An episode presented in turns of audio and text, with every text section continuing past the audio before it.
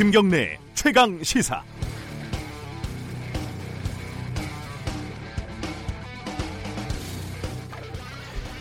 조국 전 장관 동생에 대한 구속영장이 기각이 되고 지난 14일 서울중앙지법 국가 중앙지법 국감에서 소동이 한 차례 벌어졌었습니다. 자유한국당 의원들이 영장을 기각한 명재건 판사를 증인으로 불러야 된다 이렇게 주장을 했기 때문이죠. 판결에 대한 의견은 누구나 개진할 수 있지만 국회의원이 판사를 국회로 불러서 추궁을 하겠다는 발상은 재판에 개입하겠다 이런 걸로 볼 수밖에 없습니다. 최근 영장이 기각되고 발부될 때마다 이런 소동은 반복되고 있습니다. 진영을 바꿔가면서 말이죠. 같은 판사가 구국의 영웅이 됐다가 순식간에 검찰의 앞잡이가 되고 어, 좌익 빨갱이가 됐다가 우익 꼴통으로 낙인 찍히는 어이없는 상황까지 벌어지고 있습니다. 검찰이 정경심 교수에 대한 구속영장을 청구를 했습니다. 여러 가지 법적인 쟁점도 있지만 건강 문제라는 변수에서조차 이견이 존재합니다. 아직 어떤 판사가 실질 심사를 하게 될지 정해지지도 않았습니다. 그런데 누가 되더라도 그리고 어떤 결정을 내리더라도 한쪽에서는 격렬한 지지 그리고 다른 한쪽에서는 폭발적인 비난을 받게 될 겁니다. 살풍경, 살풍경이라는 말이 이렇게 적절할 수도 없을 겁니다.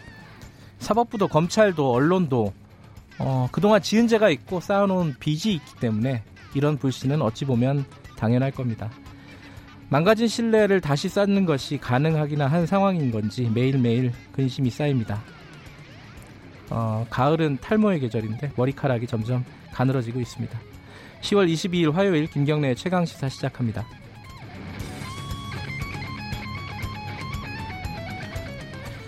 김경래의 최강 시사는 유튜브 라이브로도 함께 하고 계십니다. 문자 참여 기다리고요. 샵 9730으로 보내주시면 됩니다. 짧은 문자는 50원, 긴 문자는 100원이고요. 스마트폰 애플리케이션 콩 이용하시면 무료로 참여하실 수 있습니다. 오늘 주요 뉴스 브리핑부터 시작하겠습니다. 고발 뉴스 민동기 기자 오늘도 나와 계십니다. 안녕하세요. 안녕하십니까. 첫 번째 소식은 문재인 대통령 소식이네요. 어제 주요 종교 지도자들을 청와대로 초청을 했는데요. 네. 국민 통합이라는 면에서 나름대로 협치를 위한 노력을 하기도 하고 많은 분야에서 통합적인 정책을 시행하면서 노력을 해왔지만 크게 진척이 없는 것 같다 이런 얘기를 했습니다. 네. 검찰 개혁이라든지 공수처 설치라든지 국민들의 공감을 모으고 있었던 사안들도 정치적인 공방이 이루어지면서 갈등이 일어나고 있는 상황이다 이렇게 이렇게도 언급을 했는데요. 네. 총선이 점점 다가오기 때문에 정치적 갈등은 더 높아지고 국민들 사이의 갈등으로 증폭될 가능성도 있다고 생각이 된다면서 국민 통합과 화합을 위해 대통령이 자신부터 우리 모, 정치 모두가 더 많은 노력을 기울여야겠다 이런 점을 강조를 했습니다. 오늘 문재인 대통령이 국회에서 연설을 하죠. 그렇습니다. 예, 그 어떤 메시지가 나올지 좀 지켜보고요. 어, 조국 장관 가족 수사 소식 좀 알아보죠. 정영심 교수에 대한 영장이 어제 청구가 됐죠. 11가지 범죄 혐의를 적용을 해서 검찰이 구속영장을 청구를 했는데요. 네. 조국 전 장관 수사를 시작한 지 55일 만입니다. 네. 아, 적용한 혐의가 크게 한 세 가지 정도 되거든요. 네. 자녀 입시 부정 관련 의혹, 네. 사모펀드 투자 의혹, 그리고 증거 위조 교사 의혹 이렇게 세 가지 정도 됩니다. 어, 정 교수에 대한 구속 전 피의자 신문, 그러니까 영장 실질 심사는 내일쯤 열릴 것으로 예상이 되고 있습니다.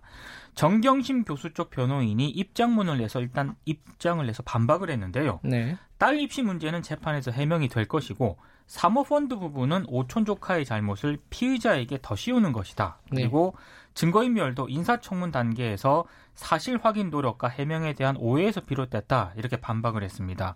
이 법원의 영장 발부 여부가 조국 전 장관 관련 수사에 향방을 가르는 분수령이 될 것으로 보입니다. 범죄 혐의가 뭐 구체적으로 보면은 11가지인데 네. 어, 좀 복잡합니다. 그래서 이거는 어, 3부에서 저희들이 좀 자세하게 분석을 한번 해보고요. 네. 어, 이게 영장이 발부가 될지 기각이 될지에 따라서 말씀하신 대로 어, 앞으로 수사 향방을 가르는 어떤 분수령이 될 것이니까 그 부분에 대한 어떤 예측이나 전망도 한번 해보겠습니다. 네. 3부에서요. 어, 검찰 개혁 관련된 어떤 뭐랄까요 방안들은 계속 나오고 있습니다. 네, 제2기 법무검찰개혁위원회가 네 번째 개혁 방안을 발표를 했거든요. 현재 임의 배당 시스템을 개선하라고 권고를 했습니다. 그러니까 검찰의 자의적인 사건 배당을 막고 이를 활용한 정관 예우를 근절하자는 그런 취지인데요. 현재 검찰은 검사장 또는 검사장으로부터 위임받은 차장 검사 등이 사건을 임의 배당을 하고 있습니다. 그러니까 배당 기준을 보면 중요 사건 및 사회적 관심 사건 이렇게 되어 있거든요. 네. 상당히 좀 모호하게 되어 있습니다. 그러니까 사실상 지휘부가 주임 검사를 결정하는 그런 방식인데요. 이것 때문에 검찰 지휘부가 임의 배당 체계를 활용을 해서 수사 강도를 조절한다 이런 비판이 제기가 됐습니다. 개혁위는 검찰의 전권 예우 문화라든가 무조건적인 상명 하복 문화의 바탕에 이런 자의적 배당 관행이 있다 이렇게 지적을 하고 있습니다. 그러니까 검찰 지휘부 뜻을 잘 헤아려서 사건을 처리할 가능성이 높은 검사에게는 민감한 사건을 배당을 하고 네. 지휘비 뜻을 따를 가능성이 낮은 검사에게는 굉장히 복잡한 사건을 배당을 한다는 겁니다. 다른 일 못하게요? 그렇습니다. 그러니까 이걸 이제 검찰 내부에서는 예. 폭탄 배당이라고 얘기를 한다고 하는데요. 예. 이런 문화가 있어 왔다는 점을 지적을 하고 있습니다. 특히 특정 검사에게 사회적 주목을 받는 사건을 반복적으로 배당하는 특혜 배당도 문제로 꼽았습니다. 그 검찰은 사건을 배당으로 뭐 한다 이런 속설이 있죠. 그렇습니다. 이게 어, 사실은 자연스러운 건데요. 왜냐하면은 어, 수사 잘하는 사람한테 중요한 사건 맡기는 거잖아요. 그렇죠. 네. 이게 자연스러운 일인데 이거를 어, 뭐랄까요 빌미로 해서 어, 자의적으로 어, 어떤 뭐랄까요 중요한 사건이라고 보이는 것들은 어, 저기 자기가 주고 싶은 검사한테 주고 주는 거죠. 그죠. 네. 그리고 좀 상대적으로 좀 빛이 안 나는 사건 같은 경우는 말안 뭐, 듣는 네. 검사에게 그런 네. 관행들이 있어 오니까 이런 어떤 어, 개혁 방안들이 나오는 것 같네요. 어, 이게 사실은 이제 검찰 개혁과 관련된 또 연장선이긴 한데 이 윤석열 총장 관련된 그 한겨레 보도요. 네. 그 수사를 지금 검찰이 하고 있지 않습니까? 그렇습니다. 관련된 잡음이 좀 들리고 있습니다.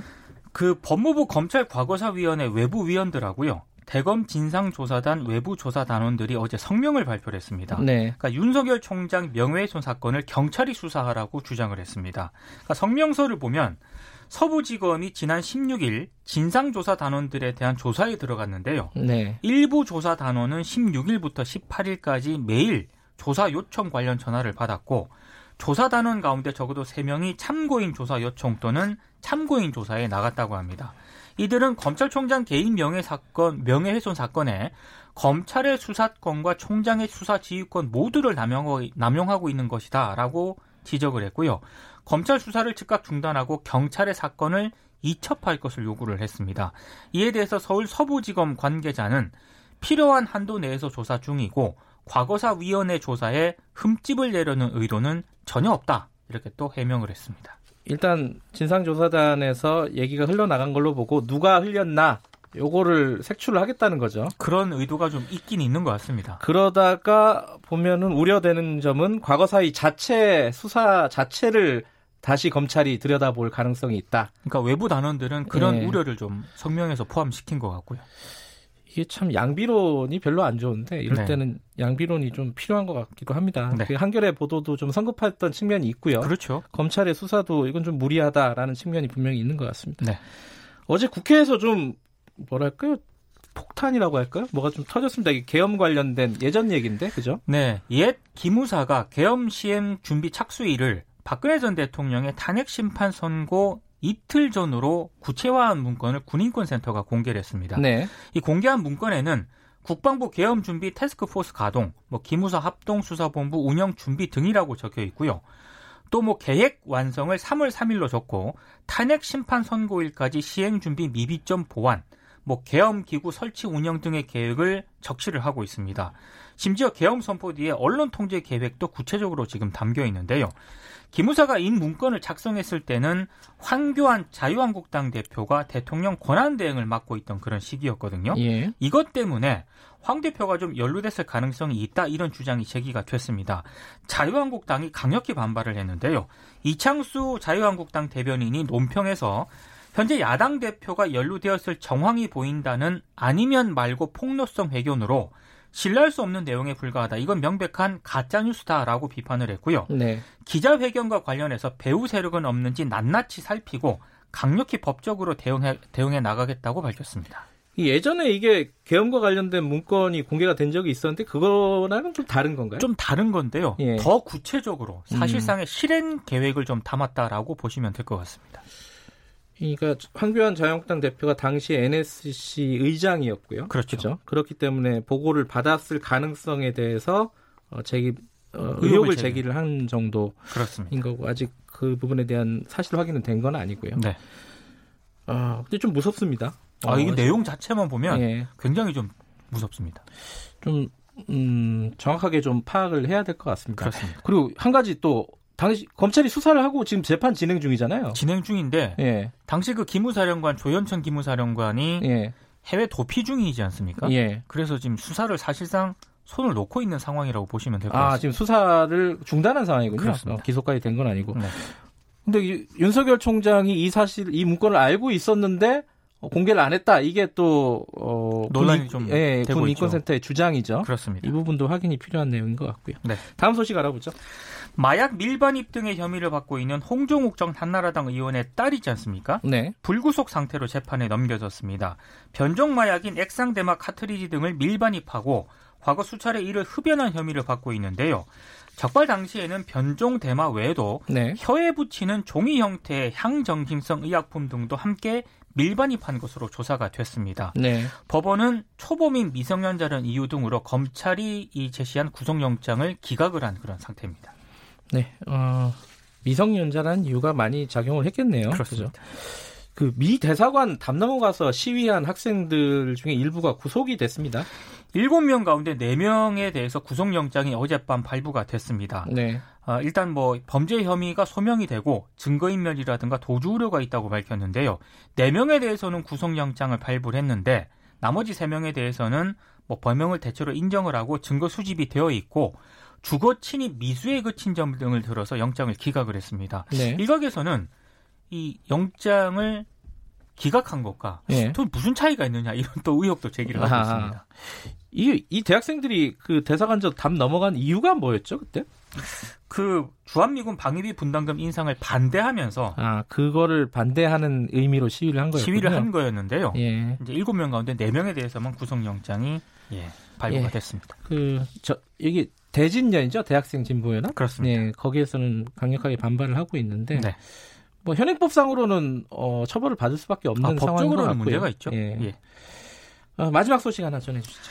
수원지법 형사 12부가 지난 10일 강제추행 혐의로 기소된 A씨에게 무죄를 선고했는데요.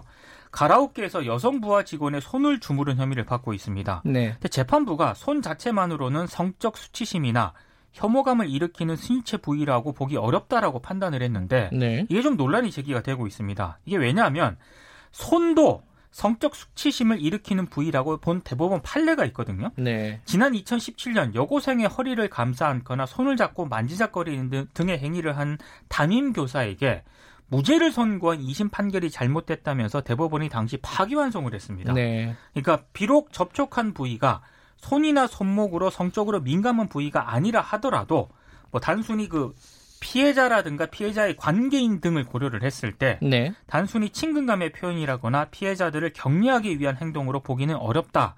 이게 대법원의 판결이었는데 조금은 논란이 제기될 수 있는 그런 판결을 좀 이번에 했습니다. 알겠습니다. 여기까지 듣겠습니다. 고맙습니다. 고맙습니다. 고발뉴스 민동기 기자였고요. 김경래 최강 시사 듣고 계신 지금 시각은 7시 39분입니다.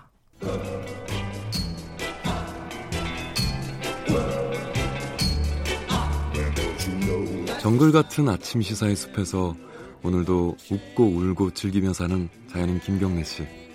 그의 하루 일과는 KBS 1라디오 김경래의 최강 시사를 진행하는 것으로 시작합니다. 어, 그런데 이게 무슨 소리죠? 아침부터 열심히 준비한 자연인 김경래의 밥상 같이 드셔보실래요? 후회 없는 아침 건강한 시사 김경래의 최강 시사 김경래 최강 시사 듣고 계십니다. 아, 오늘은 바른미래당 얘기를 일부에서 좀 해보겠습니다. 지금 어, 변화와 혁신을 위한 비상행동, 그러니까 비당권파 아, 의원 모임이죠. 여기에 대표격인 대표인 어, 유승민 의원이 어제 어, 조금 구체적인 아, 안을 스케줄을 밝혔습니다. 12월 정기국회 이후에 신당 창당을 하겠다 이런 취지의 발언을 했습니다.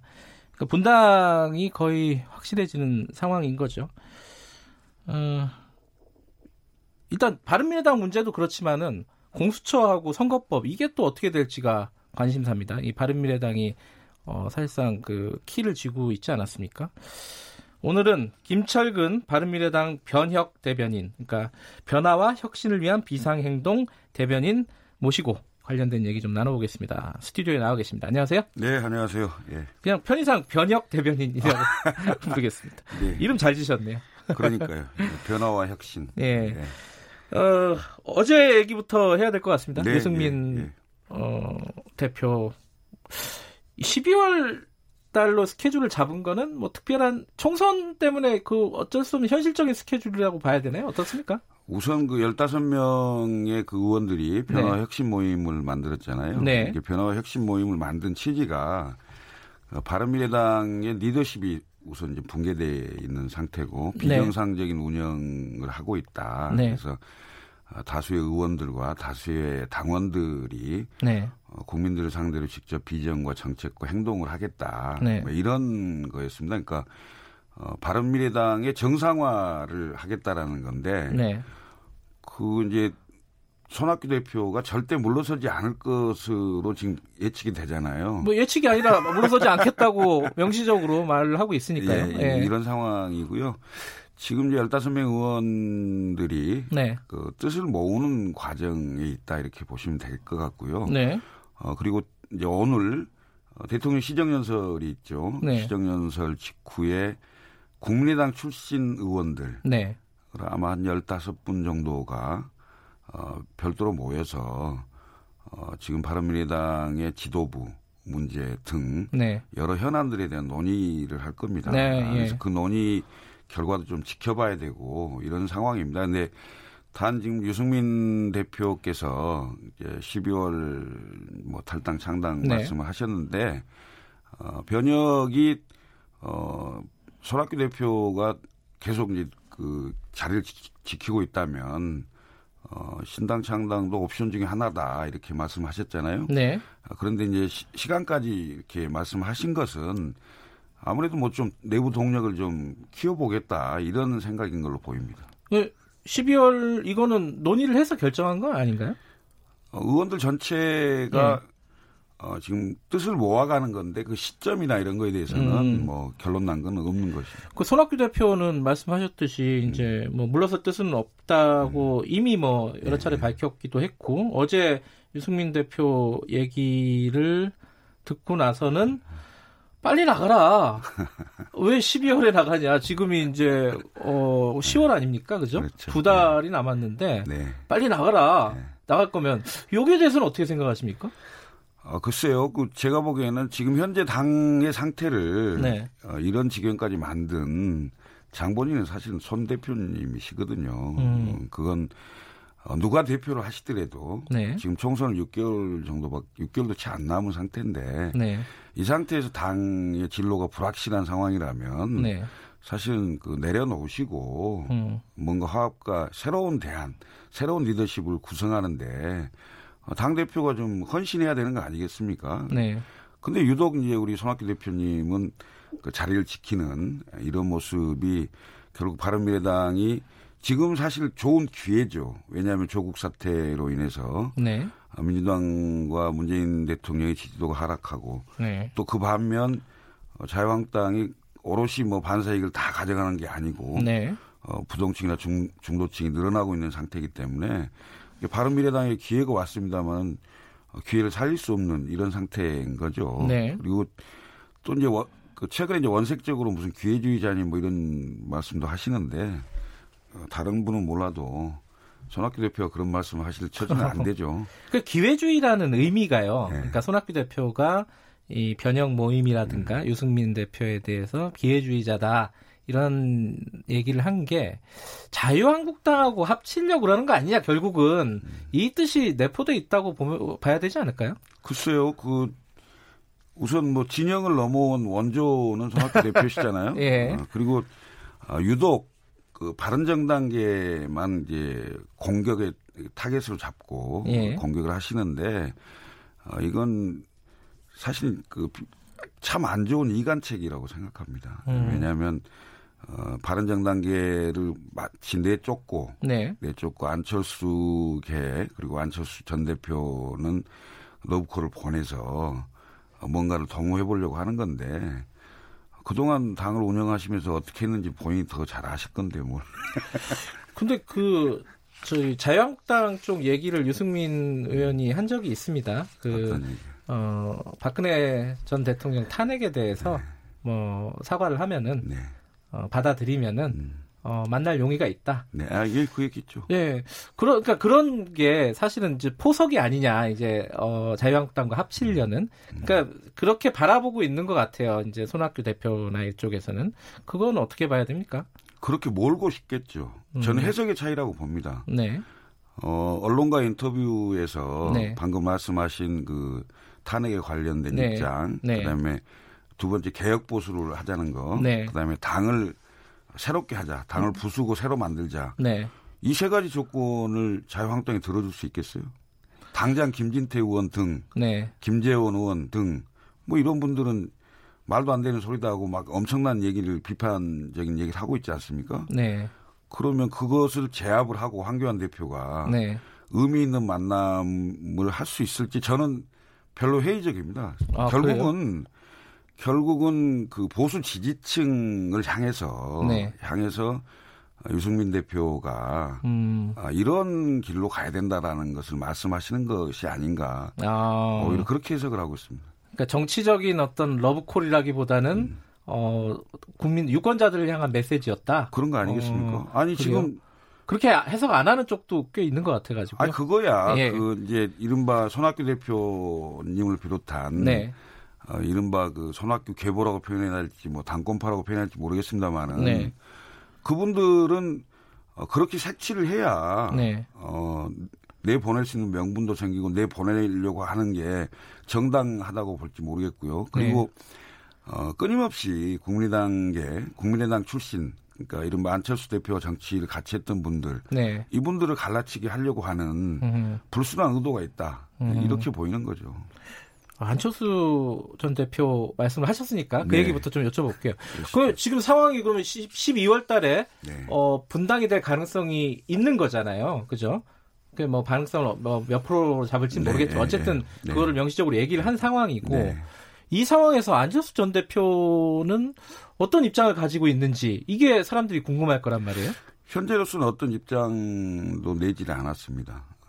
그리고 아니 가까우시잖아요 안철수 전 대표랑 그죠? 제가 지난 5월 달에 이제 독일을 한번 다녀온 적이 있습니다. 예, 예. 그래서 많은 얘기를 나눴는데요. 네, 어, 지금 현재 상태에서 안철수 대표가 어떤 입장을 낸 적은 없고요. 그렇겠죠. 예, 어, 그리고 최근에 이제 그 독일 생활을 마치고 예, 미국으로 이제 갔죠. 미국 스탠 스탠포드 대학에 예. 가서 연구를 좀 더 하시겠다는 건데 하겠다는 건데 저는 안철수 전 대표가 고민의 지점이 네. 어, 우리 국민들이 미래 먹거리가 뭐 뭘로 먹고 살아야 되느냐. 지금 네. 가장 중요한 게 경제 민생 아니겠습니까? 네. 아, 어, 과거 김대중 대통령이 IT와 네, 어, 사실 스마트폰 음, 뭐 이거에 대해서 집중적인 사실 투자를 했고 그걸로 우리가 거의 20년 넘게 이제 먹고 사는 그, 예, 그 원동력이었는데 이런 4차 산업혁명 시대에 대한민국 국민들이 무엇을 먹고 앞으로 한 2, 30년을 살아갈 수 있, 있을까 이런 미래 먹거리에 대한 연구를 집중적으로 하고 있는 걸로 알고 있습니다. 그 연구된 결과를 들고 언제 나타나시냐 이게 뭐 관심사 아니겠습니까? 그 5월달에 만나셨을 때는 좀 그런 구상이 없으셨어요? 저는 늦지 않게 돌아오실 걸로 기대하고 있습니다. 연내 돌아올 가능성이 있다. 아니 그게 뭐, 이제 요 연, 말씀을 한마, 한마디 해주시고 가시는 게.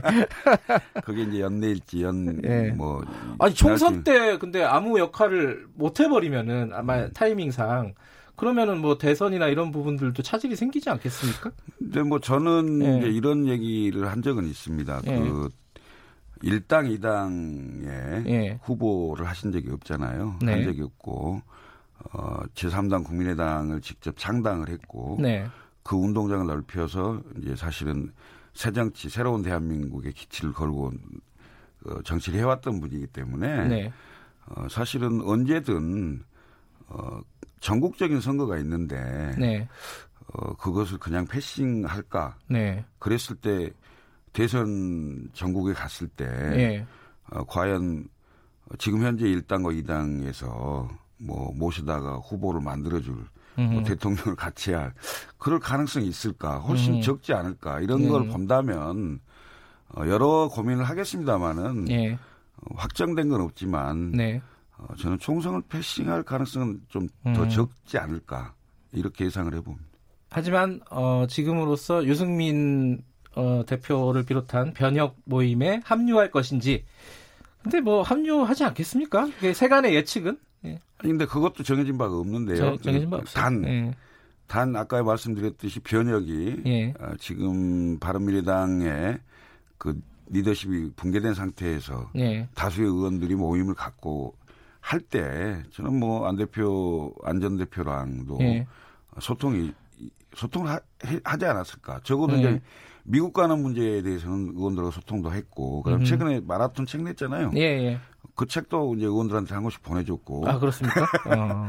그랬기 때문에 예. 뭐 그런 소통들은 있, 있다고 저는 보고 있습니다. 알겠습니다. 근데 궁금한 게, 이게, 어, 시간이 많지는 않지만 요 말씀을 꼭 여쭤봐야 됩니다. 그 공수처법하고 선거법, 네. 이게 예, 예. 지금 유승민 의원 같은 경우에는 명시적으로 지금 반대, 저지하겠다라는 입장을 밝혔습니다. 네. 이러면은 좀 바른미래당이 사실상 합의를 네. 한 부분인데 네. 유권자들이 보기엔 헷갈려요. 바른미래당에서 또 15명이 나와서 또 반대하겠다, 저지하겠다. 음. 이거 어떻게 봐야 됩니까, 이거? 근데 이게 패스트 트랙에 태워졌을 때 네. 그 당론 결정 과정과 그다음에 네. 그 강제 사보임 네. 뭐 이런 과정들이 있었잖아요. 예, 예. 그때 이제 당시에 12대 11이었는데요. 네. 지금 그 이후에 이제 변화된 상황이 조국 장관 임명이 있었죠. 예. 이른바 조국 사태가 있었는데 네.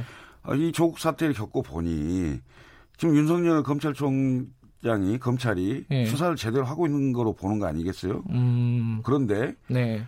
어 사실은 문재인 정부와 민주당이 검찰에 대한 압박, 네. 그다음에 그 사실 문재인 정부의 실세인데 네. 그, 어, 조국 장관이 그 일가에 대해서 검찰 수사를 방해한 듯한 이런 모습을 보였을 때 결국 검찰 개혁이라는 것이 어, 공수처를 통해서 권력을 장악하려고 하는 그런 걸로 가는 게 아니냐 음. 이런 음, 생각도 좀 의원들께 의원들한테 상당히 있는 것 같고요.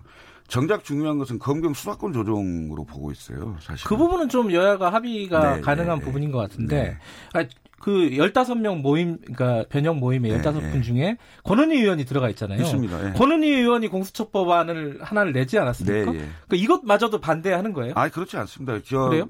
오신환 원내대표가 네.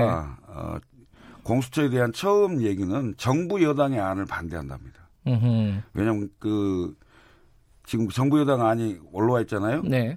어, 그, 그, 그 의원 이름이 갑자기 생각이 안 나는데. 백혜련 네, 의원. 백혜련 의원 안이 올라와 있는데 그 안에 의하면은 이건 대통령이 어 처장도 처- 공수처장도 예, 예. 임명하고 검사도 임명하고 수사관도 다 임명하고 뭐 이런 상황이고 그다음에 어 인사추천위원회 5분의 4의 동의라는 것이 결국 결국 여당 성향의 사람들 대통령의 예. 사람들이 모여서 그냥 결정하는 또 다른 대통령에게 권력이 집중되는 것을 말하는 거기 때문에 음. 그 안을 받을 수 없다 이겁니다. 그러면 권은희 의원안 중심으로 어, 어떤 합의가 이루어진다면은 네, 예. 그러면 가능하다, 추진이 가능하다. 그럼요. 공수처법은. 네, 그 얘기 어, 했지 뭐, 않습니까? 그 정도만 들어도 뭐 아, 그건 데 이미 다 이해- 공개된 얘기인데요. 아, 이게 좀, 조금 디테일하게 들어야 되는데 시간이 많지가 않네요. 아, 오늘 그래요? 오늘은 여기까지만 듣도록 하겠습니다. 예. 오늘 나와주셔서 감사합니다. 예, 감사합니다. 어, 바른미래당 변혁 모임의 대변인 김청을근 대변인이었습니다. 김경래 청에서 1부는 여기까지 하고요. 잠시 후 뉴스 듣고 8시 5분에 돌아오겠습니다.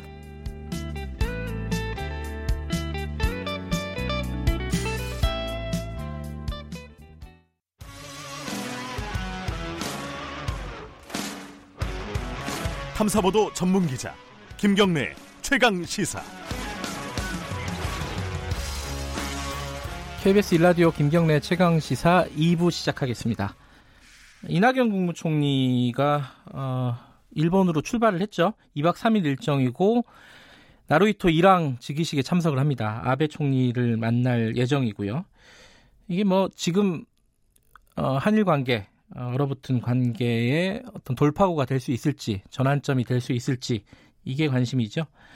한일 의원연맹 회장이고 어, 국회에서 최고 일본 전문가십니다. 더불어민주당 강창일 의원 연결해서 관련 얘기 여쭤보겠습니다. 안녕하세요. 안녕하세요. 예, 네. 수고하셨습니다. 네. 이 어떤 이제 일단은 총론부터 이 요번에 이낙연 총리가 어, 일본 방문하는 게 어떤 좀 돌파구가 될 수 있을 거라고 보십니까? 어떻게 보세요? 그죠. 가는 것 자체가 돌파구가 마련됐다고 보는 게 좋지 않겠습니까? 간 것 자체가 예. 예, 예. 뻥뻥 얼어붙었으면 갈 수가 없었죠. 예. 그런데 이제 서로가 이제 좀 풀어보겠다 하는 네. 의지가 있으니까 가고 또 하나는 그중에서도 이제 뭐 총리 면담도 이 갖고 이렇게 하는 것으로 이그 자체가 난 돌파구가 돌파구가 마련됐다고 봅니다. 네. 이 일왕 즉위식을 기회로 해서 간 거잖아요. 네네. 근데 어제 일왕을 어떻게 부르느냐 가지고 국감장에서 좀 논란이 있었습니다. 이 정부 공식적인 명칭은 천왕이다. 이렇게 강경화 외국, 외교, 외교부 장관이 얘기를 했는데 예. 의원님께서는 이거 어떻게 보십니까 이거? 예, 그, 그 나라의 호칭을 존중해 주는 것이 이제 예, 우리가 상식이죠. 예. 그러니까 또 하나는 그, 이 한자 말이 우리하고 같아가지고. 네, 현황하니까 무슨 큰 뜻이 있는 것처럼 돼버렸지 않습니까? 그렇죠. 한자 말 때문에. 그런데 이제 den노 뭐 이렇게 해서 관로해서도 해도 좋은데, 에, 우리 일반 국민들은 이제 뭐 일왕이라고 하니까 그건 됐고요. 예. 우리 근데 공식 외교 명칭으로서는 천왕이라고 해야 될 거예요. 아하. 우리는 그럼 뭐 일왕이라고 합시다. 우리는. 예, 예, 예, 예, 예. 오히려 제일 좋은 건이 관로 쳐가지고 예. 덴노 한자로 쓰지 말고 덴노라고 하면 그것도 좋아요. 예. 음, 그 일본에서 예, 예. 쓰는 뭐 고유명사 같은 거니까 예, 어, 예, 그거는 예. 공식 명칭은 따르는 게 좋겠다라는 말씀이시네요. 아니 아니 그게 외교고요. 이게 예. 이제 상식이고 예. 일반 사람들 뭐 달리 부를 수도 있는 거죠. 우리 우리 국민들이. 예, 그, 그 언론에서도 저희들도 이게 일왕이라고 보통 부르거든요. 예. 예, 예, 그렇게 합시다. 예, 예. 일왕이라고. 예, 예. 예, 예, 알겠습니다. 예, 예. 네, 네. 어, 근데 이제 그 이낙연 총리가 가긴 가는데 이게 네. 일본의 입장이 어, 최근에 좀 변화가 있느냐 없느냐 요게 해석이 좀 분분합니다. 예컨대 네, 어, 네. 어제는 일본 그 관방장관 어, 네. 스가 요데, 요시히데 이 관, 관방장관이 또 원칙적인 얘기를 했어요. 한일 청구권 협정 어으로 징용 문제가 해결이 됐다 이런 식의 좀 원칙적인 얘기를 하기도 하고 또 한편으로는 약간 좀 유화적인 멘트들도 좀 나왔거든요. 뭐 한국이 중요한 나라다 뭐 이런 얘기들도 어 좀 전에 나왔었고 일본이 좀 어, 자세라든가 태도가 좀 변화했다고 보십니까? 아니면 아직은 좀 어, 기다려야 된다 이렇게 보십니까? 어떻게 보세요? 예, 그것은 최근에 네. 한일 관계가 개선돼야 된다. 네. 에, 꽁꽁 막혀서는 안 된다. 이런 분위기는 조성돼 있는 것 같아요. 일본에서도요? 네. 예, 예, 예. 그, 한일에서 일본에 많은 저희들이 7월에 갔을 때도 네. 여, 여야 광역시 일본의 의원들도 에, 한일 협정 체제는 유지돼야 되고 네. 그래서 안 된다. 두 번째 경제 보복은 잘못되었다. 뭐 이런 식의 분위기가 있었는데 요즘 여야 관계없이 그 많은 분들이 한일 관계 잘 만들어야 된다. 이거 안 된다. 이런 분위기는 되게 확산돼 있는 것 같아요. 음흠. 그런데 구체적인 사안에 들어가서 어떻게 해결할 것인가 하는 문제에 대해서는 많은 이견들이 있을 수가 있어요. 예, 그런 거는 이제 좀 잘, 다음에 그러니까 이 일본 정부 아베 총리와 그 스가 관방장관의 입장에서는 이 원칙적인 얘기를 계속 하고 있는 거죠. 예. 네. 근데 지금 최근에 이제 일본 무역 그 지표 같은 것들을 보면은 어, 네. 한일 갈등 이후에 일본의 한국 수출 같은 것들이 꽤 많이 줄었고 예, 예. 이런 부분들도 좀 영향을 미쳤다고 봐야 될까요? 예, 아니 그런 것또 영향 미칠 수가 있어요. 수출 부진보다도 이제 네. 관광객이 감소된 것. 네. 이거는 서민 경제에 직접탕이 되거든요. 네네. 각 지방마다 이런 것들이 많이 영향을 줄 수도 있고 네. 그다음에 그 어떤 치킨 게임이거든요. 그 처- 우린 처음부터 얘기했지 않습니까? 예. 경제보복함을 한국도 많이 손해 보는데 일본도 손해 볼 것이다. 이제 이런 것들이 이제 수출 감소로 이제 나타나고 있죠. 네. 근데 그게 결정적인 역할보다도 어떤 한일 관계 좀 좋아야 되는 거 아니에요? 예. 예, 예. 이게 뭐 네. 일본 불매 운동도 그렇고 한일 간에 이렇게 첨예한 갈등도 약간 소강 상태였었는데 네. 최근에 그 유니클로의 어떤 광고가 또 위- 위안부 피해자 할머니들을 좀 비하했다. 이런 얘기가 나오고 있었잖아요. 있잖아요, 지금. 오히려 또 불을 붙였어요, 지금. 우리 입장에서 보면은 유니클로 예, 예. 쪽에서 이거 어떻게 봐야 될까요? 예, 의도가 어떻게 됐든 간에 그래서 이제 그런 의도가 전혀 아니었다 뭐 이렇게 하고 있는데 네. 의도가 어떻든 간에 네. 받아들이는 입장에서 그렇게 받아들였다면은 네. 그런 잘못된 것이죠. 그래서 이제 결국에서는 항복해가지고 이, 이 광고 그만뒀지요. 우리나라는 그만뒀는데 이제 다른 나라는 계속 방영을 하고 있다더라고요. 예. 한- 한국의 자막 문제죠. 예, 예. 자막이 문제도 그렇고 그 원본 그 자체는 뭐 우리가 크게 시비 걸 수는 없고요. 음, 그 자막이 문제였죠. 그 네. 80년이라고 하는 자막. 네네네. 예, 한국에서 그렇게 받아들였으니 그런 내리는 게 당연하다 이거죠. 예. 누가 어찌 됐든 간에 네. 예예 예 예. 근데 이게 그 정부에서는 어 특히 이제 박영선 장관 같은 경우에요. 이거 네. 사업 조성 조정 대상 점포에 해당될 수도 있다. 뭐 이런 좀 강경한 입장, 규제 가능성도 좀 내비쳤어요. 어 이거는 어떻게 봐야 될까요? 이, 이, 이미 광고 중단되었지 않습니까? 이제 예. 그거 가지고 다시 뭐 얘기 그 잘못했다 광고 내렸다 뭐 이걸로 일단락된 거 아니겠습니까? 음, 예. 추가적인 어떤 예를 들어 사업 조정, 그러니까 골목상권 지키기 위한 이런 것들은 좀 과하다고 아직, 보시는 건가요? 예, 아, 아직 이제 그럴 단계까지는 아니지 않습니까? 이제 네. 모든 것들이 이제 더 악화되기는 이제 그런 것들이 나올 수 있죠. 네. 더 악화된다면은. 네. 현재로서는 이제 그런 단계는 아니고 어떤 지금부터는 풀어나가야 되는 단계죠. 예. 예. 풀어나가야 된다. 예. 최근에 뭐 현안 논란들을 잠깐 살펴봤고요. 그 다시 그 이낙연 총리 얘기로 돌아오면요. 예, 예. 이게 아베 총리랑 만나긴 만나는데 이게 한 10분 정도 만나는 거라면서요. 예, 예, 예. 거기서 뭐 뭐, 좀 의미 있는 얘기가 나올 수 있을까요?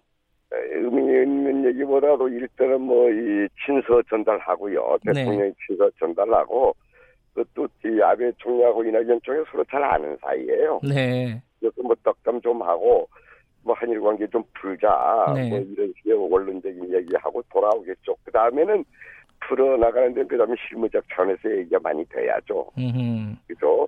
뭐 산업부하고도 얘기해야 되고 네. 외교부도 외교부 나름대로 실무적 차원에서 얘기하고 일단은 이 총리 아니겠습니까? 이인된 총리하고 이제 그쪽 총리하고 만나서 이제 원론적인 얘기하고 구체적인 것은 그 다음 단계로 넘어가야죠. 예. 그 다음 단계로 넘어가서 지금 예정돼 있는 게 어, 예. 각종 뭐 다자간 회의가 예정이 돼 있습니다. 아세안 플러스 네네. 3 회의도 있고요. 아, 에이펙 회의도 있고요. 요때 이제 정상회담이 성사될 수 있느냐? 요게 이제 또 관심사 아니겠습니까? 예, 어, 전망을. 하신다면요. 예, 예. 예, 지금부터 이제 오늘 내일 이렇게 이제 해빙무도 시작이 됐고 네. 한 달 정도 지소미아 그 한 달 정도 여유가 있지 않습니까? 네. 동료들에 때그 사이에 이제 양국 그 실무자 선들이 많이 얘기가 잘 되면은 정상회담도 에, 충분히 가능하다 이렇게 보고 있습니다. 그렇게 돼야 됩니다. 예. 근데 정상회담이 가능하다는 말씀은 어, 네. 지소미아라든가 아니면은 뭐 경제 보복 조치라든가 이런 부분에 대해서 큰 네. 틀에서 합의는 돼야지 정상회담 정상들이 만날 거 아니겠습니까? 그죠? 그죠, 그죠, 그죠, 그죠. 예. 예, 예. 그 부분에 대해서 전망이 낙관적이다라고 보시는 건가요? 지금 상황은? 뭐, 뭐, 간단히 그렇게 얘기는 못 하겠는데 네. 좀더이 추, 향후 이제 추이를 잘 봐야 되겠어요. 그래서 에, 그렇게 기대를 한번 해보는 거예요. 기대를 그렇게 네. 돼야 된다는 입장이고 네. 잘 풀리게 되면 이제 그 정상회담하면서 이제 큰 틀에서 많은 얘기를 할 수 있고 네. 그렇지 않으면 아주 이제 의례적인 인사 정도에서 끝나버리겠죠. 예. 그 그렇게 되면 한일 관계의 악화가 장기화된다 이렇게밖에 생각할 수 없지요. 예. 그 다음 달 23일이 지소미아 종료되는 시간이잖아요. 그러니까 그 전에 뭐가 되지 않으면은 이게 좀 네. 한 단계 너무 나, 나가는 거 아니냐. 강을 예, 건너는 거 아니냐 이런 걱정도 우려도 좀 있습니다. 예, 예. 시간이 많지 않아요, 근데 한 달밖에 시간이 없습니다. 아니 많다고 많은 거고 적다 보면 적은 거예요. 그렇습니까? 예. 얘기하는 거니까 시간은 충분하다고 봅니다. 지금까지 많이 서로들 준비해온 사안 아니겠습니까? 근데 이제 같이 돼야 되거든요. 네. 제가 그 화이트리스트 철회하고 여보세요? 아, 전화가 끊겨. 기업예요. 예. 아, 예, 예. 어, 의원님 제 말씀 잘 예, 예, 들리시나요? 예, 예, 잘 들립니다. 아, 예, 예, 전화가 예, 잠깐 끊어졌습니다. 예. 예, 예, 예. 어, 그러니까 23일 전에 뭔가 물 지금까지도 근데 사실 물밑 접촉은 계속 돼 왔었겠죠, 당연히. 그죠? 예, 예. 그돼 있다고 봐야죠. 한 국가들인데. 예. 예, 근데 예. 지금 보면은 예를 들어 가지고 아베 총리가 어, 참의원에서 이런 얘기를 했습니다. 대화를 계속할 생각이고 그리고 기회를 네, 다질 생각이 없다. 이게 이런 것들이 어, 앞으로의 어떤 유화적인 어떤 분위기, 해빙 무드를 좀 예고하는 것이 아니냐. 낙관적으로 보면 그런 것 같아요. 의원님은 예, 어떻게 예, 예. 해석하십니까? 예, 그러니까 지금까지 아베 총리 얘기 중에서는 가장 진일보한 그 태도예요. 아하, 예. 그 가장 유화적인 발언이었어요. 예. 이런 것들이 아마 일본 국내 정세가 좀 바뀌고 있지 않느냐 하는 기대를 갖게 하는 것이죠. 예. 예. 뭐 친서 대통령 문재인 대통령의 친서에는 그렇게 뭐 구체적인 내용이 들어가 있지는 않겠죠 아마. 예, 구체적인 내용은 들어가지 않지만은 네. 한일 관계 개선해야 된다. 네. 예, 우리는 열린 자세로 예, 되어 있다. 네. 우리가 결코 반일적도 아니고 예. 한일군 개선에 대한 확고한 의지 표명 이것이 이제 중요하지 않겠습니까? 예. 예, 일본에서는 일부 오해하는 사람들이 있어요. 이 우리 정부가 한일 관계 막 저이 반일적이다 네. 이런 이 여론도 있는데 그렇지 않다. 우리는 한일 관계 개선할 확고한 의지를 갖고 있다. 이 천명이 제가 아주 중요하다 이거예요. 예, 예, 예. 의지를 표명하는 것 네, 자체가 그리고, 중요하다. 예. 예, 그리고 이제 우리 대화를 하자. 아마 그까지 얘기할 것 같아요. 예. 이런 문제에서 대화의 테이블에 나오라. 뭐 예. 이 정도는 얘기하지 않겠습니까? 음, 근데 본질적으로는요. 지금 예. 어, 지소미아 문제도 그렇고 경제 보복 얘기도 마찬가지인데 사실은 근원을 따져가다 보면은 강제징용 음. 배상 문제가 이제 처음에 시작 아니었습니까? 지금 상황에. 예, 예, 예. 이게 이제 일본 예, 예. 전범 기업 자산 매각 결정이 12월이에요. 입장차를 어, 좁힐 수 있는 방법이 있을까요? 예, 저는 말이죠. 네, 예, 한일 관계를 풀고 싶다는 의지만 있으면은 네, 예, 의지만 있으면 여러 가지 그 방안들이 모색될 수 있다고 봅니다. 네, 문제는 이제 의지가 있느냐 없느냐예요. 지금 이제 명분 싸움이거든요. 네, 간단하지 않습니다. 일본은 일본대로, 우리는 우리대로. 네, 우리 우리 같은 경우는 피해자들이 있잖아요. 네. 그것도 이제 일본 기업이 있고 예, 서로가 이제 옳다고 하는데 역지 사지 입장에서 한쪽만 뭐 안 된다 이렇게 하면 안 되고 역지 사지 입장에서 대화를 해야 하라 이거예요. 저, 저 얘기는 지소미아와 파이트리스는 동시에 풀고 네. 이, 이 문제는 징용 문제요? 예. 예. 강경 대법원 판결 문제에 대해서는 협상 테, 대화의 테이블에 앉으라. 음, 그래서 당신이 요구하는 게 뭐냐? 우리 요 우리 요구하는 건 이것이다. 네. 그래서 대화하면서 접점을 찾아 나가자 이거예요.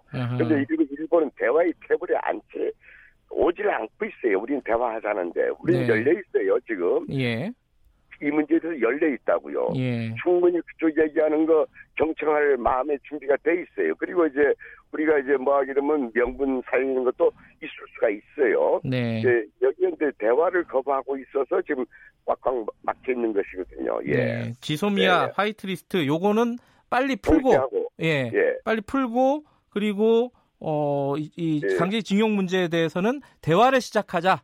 예. 예, 대화를 시작하자. 음, 협상 테이블에 나오라. 네. 예, 예. 그거예요. 예, 예. 그 의원님은 그 한일 의원연맹 그 회장님이시잖아요. 네네. 그 총회가 다 이달 말에 있습니다. 그죠? 예, 예. 이게 통상적으로 일본 총리랑도 만나게 돼 있는 거죠? 예, 예. 그 일본에서 오게 되면은 한국 예. 대통령 표정 방문하고요. 네. 우리도 가게 되면 가서 만나서 이제 그 차, 첫 한잔하고 대화를 하지요. 어, 요번에도 그렇게 예정이 돼 있습니까? 예, 아니 그렇게 대여 해야 되는데 이것도 전부 이번 총리 가세권하고 연동되어 있는 게 아닌가 보는데 야. 만일에 에, 일정 바쁘다 해서 못 만나면 한일왕이 되게 악화되는 것이고 예. 가서 이제 만나서 이제 이좀 이 대화를 하- 한다고 하면은 이제 많이 풀려 나가는 것이고 그렇게 예. 생각합니다. 가- 그쪽도 일정이 있을 수가 있고요. 예. 강 의원님이 어, 예. 도쿄 가가지고 아베 총리를 예. 만나게 되면은 어, 상당히 풀렸다 이렇게 해석을 해도 되겠네요, 예. 그죠? 예, 네. 그런 조짐으로 예. 보면 되겠죠. 예, 예. 알겠습니다. 어, 뭐 이번 예. 이번 만남이 어떤 돌파구가 되기를 바라겠습니다. 고맙습니다. 예, 수고하세요. 예. 한일 의원연맹 회장 더불어민주당 강창일 의원이었습니다.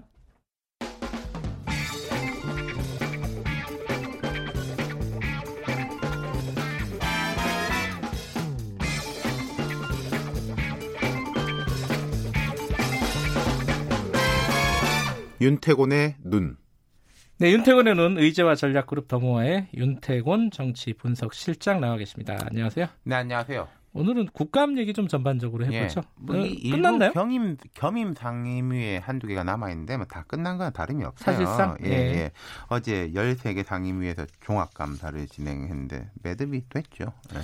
뭐 처음에 시작할 때부터 이번 국감은 조국 국감이다 이렇게 얘기를 했었는데 실제로 그렇게 됐어요. 그렇죠. 그죠? 뭐 여러 번 말씀드렸지만은 법사위뿐만 아니라 여러 상임위에서도 조국 전 장관 및 그 일가에 대한 국정감사가 진행이 됐고 어제 네. 종합감사에서도 교육위 같은 곳에서 이제 첨예한 공방이 진행이 됐습니다. 지금 진행형이에요. 그러니까. 네. 뭐 그럼에도 불구하고 좀 평가 지점을 보면은 그러니까 국감이라는 것이 1년간의 이제 행정부의 업무를 종합적으로 감사하는 국가의 중요한 일정이다. 예, 뭐 공자님 말씀 매년 나오고 네네. 그 제대로 못했다 이야기도 매년 나오는데 예, 이번 특히 아니었던 게요. 예, 정책적으로도 실패했고 그렇다고 이제 정쟁의 면에서 성공했냐 네. 그것도 잘 모르겠다는 거예요. 음, 그게 무슨 뜻이죠? 예컨대 야당이 조국 전 장관이나 뭐 다른 건 정책 말고 비리나 의혹에 관한 건을 점화시켜가지고 정치적 성과를 거두었느냐 반대로 야당이 여당이 큰 반격에 성공했느냐 둘 다 아니란 말씀이에요. 그러니까 음. 정책도 실패, 정치적 이익, 정략도 실패. 양쪽 다 말씀하시는 그렇죠. 거예요? 음. 예컨대 작년 같은 경우에 이제 민주당 박용진 의원이 유치원 비리를 이제 구체적으로 아, 폭로하면서 이게 작년이었군요. 그렇죠. 이게 예. 어디까지 점화되냐면은 이제 지역에서 정치인들과 유치원 원장, 이사장들 이른바 토호로 분류되는 사람들의 이제 유착 의혹까지 음. 제기됐고 그러면서 이제 보수 정치권을 압박을 했고 유민봉 의원, 한국당 의원 같은 경우에는 공공 영역에서 비정규직의 정규직화 네. 부분에 대해 문제점 지적하면서 지금 이제 여권이 있는 그 공공 영역을 이제 공격을 했고 네. 다시 보면요 정책하고 정치적 이익 정략이 따로 가는 게 아니에요. 음흠. 정책을 잘하면 음흠. 따라오게 돼 있습니다, 사실은.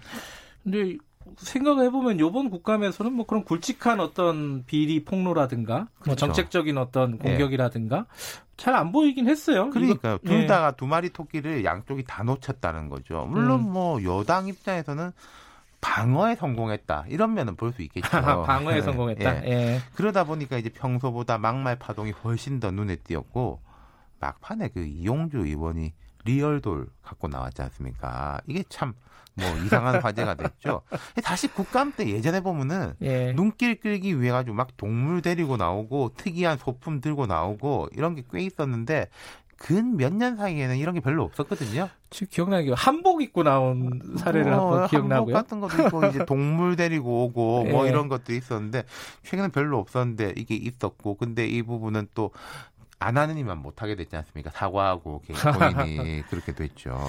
이게 근데 조국 국감이 되면서 오히려 조국과 관련 없는 어떤 부처라든가 일을 하는 쪽에서는 그럼요. 잘 숨어 있게 됐다 맞습니다. 이렇게 볼 수 있지 예. 않겠습니까? 평소에 국감 전후로 해서 흔히 나오는 기사들이 이런 겁니다. 국회의원들이 자료 제출을 산더미처럼 해가지고 공무원들이 일을 못한다.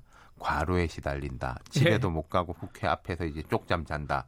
이런 기사들이 이제 클리셰처럼 나오거든요. 이번에는 막판 되니까 이런 기사들이 좀 나오더라고요. 방금 이야기하신 것처럼 사실 좋았다. 숨 돌렸다. 휴가 간 사람도 있었다. 공무원 어, 중에 국감과 관련된 사람 국감 중에. 국감 시즌에 휴가 가기 힘든데. 그러니까요. 예. 이게 참 웃픈 현실이 된 아, 거죠. 웃기지만 예. 슬픈 현실. 네. 자, 이제 말씀하신 대로 국감은 전체적으로 마무리가 된 상황이고요. 뭐 국회가 마무, 어, 국감이 마무리된다고 정기 국회가 끝나는 건 아니죠. 아, 그럼요. 이제부터 네. 시작이고 우리 방송에서 계속 다루지만은 공수처법, 검경 수사권 조정 관련 사안, 선거구제 개편 관련 법안 다 이제 패스트트랙 진행 중인 사안들. 네. 거기다가 내년도 예산 513조 좀 넘는다고 하는데 아. 이제부터 넘어야 할 산들이 정말 많죠. 예산이 크네요. 예. 오늘 맞습니다. 아마 문재인 대통령 시정연설 잡혀 있죠? 그렇죠. 그러니까 어떤 의미에서 한 고비가 될 거예요. 이제 뭐 통합, 민생, 공정, 검찰 개혁 이런 키워드들이 들어가지 않겠습니까? 예. 어제 그 종교 지도자 지도자들하고 만났을 때 얘기했던 것과 뭐 톤은 뭐 다르지 않을 것 그렇죠. 같다는 예상은 됩니다. 근데 그죠? 거기다가 이제 어쨌든 이것은 내년도 예산안에 대한 것이기 때문에 그 민생 경제에 대한 이야기가 제일 음. 핵심일 거예요. 네네. 좀 감히 예측해 보면은 오늘 대통령 연설 직후에 이런 기사들 나올 겁니다. 몇 분간의 연설에서 총 경제라는 단어가 몇 번 나왔다. 음. 뭐 민생이라는 단어가 몇 번 나왔다. 네네. 이런 보도들이 있을 거예요. 그리고 최근에 보면은 문 대통령이 기업 투자를 독려하고 있고 또 건설 부분에 대해서도 투자가 필요하다 이런 음흠. 이야기를 하고 있, 으니까 네. 좀 과거보다는 어떻게 보자면 조금 뭐 친기업 좀 보수적인 이런 이제 톤이 될 가능성이 높을 것 같아요. 소득주도. 성장 쪽보다는 네. 그러니까 대표적으로 지금 탄력 근로제 법안 뭐 기업 애로를 해소하기 위한 법안 어제 같은 경우에 원내대표들 협의해서 이건 이제 타결이 된 것 같은데 네. 이런 부분에 대한 이야기들이 나올 것이고 예 그게 핵심이겠죠. 조국 장관 사태 이후에 어, 대통령 일정을 보면은 기업들과의 일정들이 꽤 많이 있었어요. 그렇죠? 예. 이, 만약이면 국면 전환이 필요한 거죠. 음흠. 근데 이제 어제 종교 지도자들하고의 그 오찬에서 나왔지만 오늘도 이제 검찰개혁 공수처법 등에 대한 이야기는 안 나오진 않을 거예요. 당부를 할 것인데, 근데 이제. 오늘 이제 좀 그 부분에 관심을 두어서 보시면 될 것 같아요. 어떤 거냐면은 이 이야기는 나오는데 톤이 어떤 식이냐. 흔히 이제 우리가 말하는 정면 돌파 뭐 이런 식이냐. 뭐 음. 적폐 청산과 연단 이어지는 이 정면 음. 돌파 쪽이냐 아니면은 이 여야가 좀 잘 합의를 해가지고 네. 처리해 주길 바란다라는 좀 통합과 화합의 톤일 것이냐라는 거 그리고 방금 전에 음. 이제 강창일 의원 네. 한참 말씀하셨지만은 이낙연 총리가 오늘 일본 가지 않습니까? 예. 갔죠. 이 부- 예. 그렇죠. 이 부분에 대한 언급도 담긴다면은 잘 돼야 된다라는 건 당연한 이야기인데 그 역시 톤이 좀 과거사 쪽에 대한 톤이냐 음흠. 아니면 좀 미래에 대한 톤이냐 이런 부분들은 저도 이제 되게 궁금합니다. 예. 아, 잘 지켜보도록 하겠습니다. 네. 고맙습니다. 감사합니다. 야, 윤태권의 눈이었습니다. 김경래 최강 시사 어, 2부는 여기까지 하겠습니다. 잠시 후 3부에서 뵙겠습니다. 일부 지역국에서는 해당 지역 방송 보내드립니다.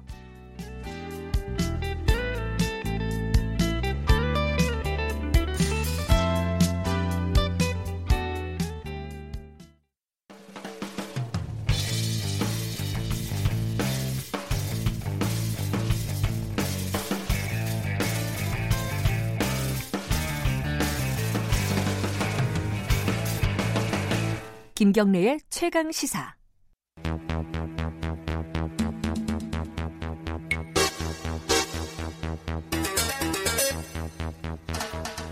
네, 어, 김경래 최강 시사 3부 시작하겠습니다. 사건의 이면을 들여다보고 깊이 있게 파헤쳐보는 시간입니다. 추적 20분. 오늘은 새로운 분을 모셨습니다. 먼저 계속 계셨던 분 박지훈 변호사님 네, 나와. 박지훈입니다. 안녕하세요. 네, 그리고 어, 이중재 변호사님 새로 모셨습니다. 안녕하세요. 예, 안녕하세요. 이 예. 변호사입니다. 어, 뭐랄까요? 이 농담, 아재 개그 같은 걸 많이 들으셨을 것 같아요. 주- 이 중재 변호사님이라서 판사들이 보통 중재를 하는데 변호사님이 중재를 한다고. 음, 근데 이제 판사들도 뭐 조정, 중재 이런 걸 많이 하죠. 그래서 제가 법률가들은 기본적으로 뭐 중재를 많이 해야 됩니다. 그래서 주위 분들이 저는 타고난 법률가다 이름만 보면 그렇게 많이 얘기를 하십니다. 아, 부럽습니다. 저도 박무제 이렇게 됐으면 무죄. 어, 변호사로서는 가장 좋은 박무제, 이름이네요. 예. 아, 죄송합니다. 이 아재 개그를 했는데 잘, 잘 받아주셔서 감사합니다. 오늘은 어, 조국 전 장관 부인 정경심 교수 구속영장 관련된 얘기를 쭉 얘기를 여쭤볼 겁니다. 일단 뭐 기사 나온 거 많이 보셨을 겁니다. 청취자 여러분들. 11개 혐의 구체적으로 따지면은 어, 거기에 상당 부분 한 4개 혐의 정도는 이건 이제 분석이지만요. 조국 장관과 어, 연관이 있다. 그래서 조국 장관에 대한 수사가 진행이 될 것이다. 뭐 요 정도까지 뭐 기사들이 많이 나오고 있는데 일단은 혐의부터 좀 보겠습니다. 어, 11개 되게 많아요, 이게. 많은데 네. 대부분 보도가 됐던 부분이고요. 네. 크게는 두 가지 세 가지 정도로 봐야 될것세 같아요. 가지. 예. 펀드 부분이 하나가 크고요. 사모펀드. 예, 예. 그 관련된 제명들이 뭐 서너 개가 되고 예. 또 입시 관련된 게 뭐 서너 개. 예. 뭐 그래서- 표창장 이런 거 그렇죠. 거죠? 그리고 예. 인턴 뭐 증명서 같은 거. 예. 그리고 그거를 이제 증거 인멸했던 거. 예. 크게 세 가지로 정도로 봐야 될 것 같고요. 아, 증거인물 교사 이런 네. 부분이요. 예. 그래서 새롭게 드러난 거는 지금 아직 뭐 영장 청구서를 뭐 공개가 안 됐기 때문에 네. 새롭게 뭐가 드러난 거가 있는지는 지금 안 나오고 있고 예. 지금 언론에 보도됐던 내용 그대로 지금 영장 청구가 된 것으로 좀 알려져 있습니다. 그러니까 이게 어, 혐의가 많다 보니까 이 이제 일반 법률 상식이 이렇게 많지 않은 저 같은 사람이 보기에는 헷갈립니다. 이 뭐가 중요하고 뭐가 어, 곁다리인지 뭐 11개 다 중요할 수는 없는 거잖아요. 순위가 좀 있을 것 같은데 음, 이중재 변호사님이 예. 보시기에는 어떤 혐의가 가장 좀 중요한 핵심 혐의라고 보세요? 뭐 입증이 된다면은 네. 지금 이제 크게 세 가지로 나눠서 설명을 해주셨는데 다 하나하나 중요하죠. 그래요? 왜냐하면 이제 음, 어, 입시 비리 혐의인데 네. 그거는 지금 뭐 대학에 들어가기 위해서 표창장을 뭐 위조했느냐 아니면 네. 인턴 증명서를 위조했, 위조해서 그걸 제출했느냐 이런 문제인데 이게 만약에 증거에 의해서 입증이 된다면은 이거는 본인이 이득을 취하는 측면도 있지만 탈락하는 학생이 생기잖아요. 그렇기 때문에 아, 입증이 된다면 그렇죠. 예. 입증이 된다면은 예. 그거는 정말 뭐 그 탈락하는 학생들 뭐 또 그 가족 정말 피눈물 흘리게 하는 범죄거든요. 그래서 굉장히 중요할 수밖에 없고요. 그 다음에 사모펀드 관련 의혹도 과연 정경심 교수가 정말 어, 펀드의 그 설립부터 운영까지 기획을 하고 네. 그 다음에 또 관련 회사의 돈을 빼돌리고 또 조국 전 장관 당시 뭐 민정수석이었습니다마는 이런 수석의 지위를 이용해서 뭐 정말 주가 조작까지 했다면은 정말 뭐 심각한 범죄죠. 그리고 마지막으로 이제 증거 인멸인데 증거 인멸은 정말 뭐 우리나라에서 이게 흔히 벌어지는 일인데 이거 정말 안 되는 범죄예요. 특히 이제 어, 제가 서양 사람들도 가끔 뭐 자문을 합니다만은 그 사람들은 철저해요. 또 특히 서양 변호사들은 어, 클라이언트, 의뢰인들을 만나서 첫 번째 하는 소리가 그래요. 증거 절대 손대지 말아라. 근데 이 음. 동양 쪽에서는 조금 그런 관념이 없는 것 같아요. 더군다나 이제 조국 전 장관은 뭐 법무장관으로 지명되기까지 한 분인데 뭐 그때는 뭐 정, 어, 8월 9일 날 대통령께서 이미 지명을 했잖아요. 청문회는 안 했지만은. 네. 근데 이제 만약에 이게 증거인멸을 8월 말에 이제 한 거다 이렇게 이제 검찰은 보고 있는데 정말 했다면은 굉장히 심각한 문제죠. 그래서 크게 이렇게 세 가지 부류로 나눌 수 있는데 증거에 의해서 입증이 된다면은 모두 다 심각한 범죄입니다. 저는 그래도 개 중에 굳이 네. 이제 분류를 하자면 펀드 부분이 가장 크지 않을까. 또 음. 수사의 개시가 펀드부터 시작된 걸로 보이거든요. 네. 또 증거 인멸도 펀드 부분 막기 위해서 했는 거고 네. 그렇다면 펀드 이 부분이 소명이 됐냐, 예. 입증이 됐냐 여기에 따라서 영장 발부 여부가 좀 달라지지 않을까 생각이 듭니다. 음, 그거는 저는 생각이 달라요. 지금 예. 조국 장관의 자택 이나 뭐 정경심 교수의 그 동양대 PC에서 대학 입시에 관련된 자료들이 나왔잖아요. 네. 그렇기 때문에 아, 중요도를 예, 말씀드리는 펀드 거예요. 문제 때문에 예, 예. 뭐 만약에 인멸을 했다면 음. 펀드 문제를만을 가지고 뭐 컴퓨터를 뭐 교체하거나 그런 건 아니거든요. 그렇기 때문에 어, 다 관련이 돼 있는 거고 뭐 사람마다 다를 수 있어요. 네네. 이겁니다. 뭐냐면 어 검찰이 뭐 정말 사회적인 이목을 끄는 사건을 조사를 하면은 뭐 그게 이제 보도가 되고 그러니까 이제 일반 국민들은 야 저거 중요한 사건이다 생각할 수 있는데 막상 내가 내 돈 천만 원, 이천만 원 사기친 사람 나한테 네. 그걸 고소한 사람은 그 사건이 제일 중요한 거예요. 네. 그렇기 때문에 대학 입시에 떨어진 학생 입장에서는 정말 피눈물 나는 거죠. 예. 그 근데 하나 헷갈리는 게 법적으로 저 헷갈리는 것 중에 하나가 지금 표창장 문제는 기소가 돼 있잖아요. 그 부분 말고 네. 인턴 증명서 부분을 영장 청구한 것 같아요. 그러니까 지금 이, 이 영장의 혐의에는 기소가 된 사안은 들어갈 수가 없는 거죠. 그렇죠. 그 뭐 지금 기소했던 부분은 지금 명확하게 공소 변경은 안 한 것 같은데 네. 그거 말고 인턴 증명서 또 행사 이런 부분이 지금 영장 청구된 것으로 보입니다. 두 분은 이 자리에서 처음 보시는 건가요? 네. 아, 그렇죠. 그렇죠. 예. 지금 뭐 그걸 좀 말씀드리면은 기소된 거는 예. 저 동양대 총장 명의의 표창장 위조한 거다. 예. 그거는 뭐 당시 공소시효가 국회 청문회 하는 날 그때 이제 만료되는 걸로 이제 검찰이 판단하고 예. 그 당시까지의 수집된 자료를 어, 판단해서 이건 기소해야 된다. 네. 그래서 그거 하나만 덜렁 기소를 한 거고요. 지금 나머지 이제 뭐 인턴 증명서를 뭐 위조한 혐의라든가 이런 건 전혀 기소가 안 된 거거든요. 네. 실제 네. 그걸 또 위조를 했더라도 또 대학 입시를 제출했다면은 그건 행사죄가 됩니다. 네. 또 행사죄 외에 또 그 학교의 업무를 방해한 거거든요.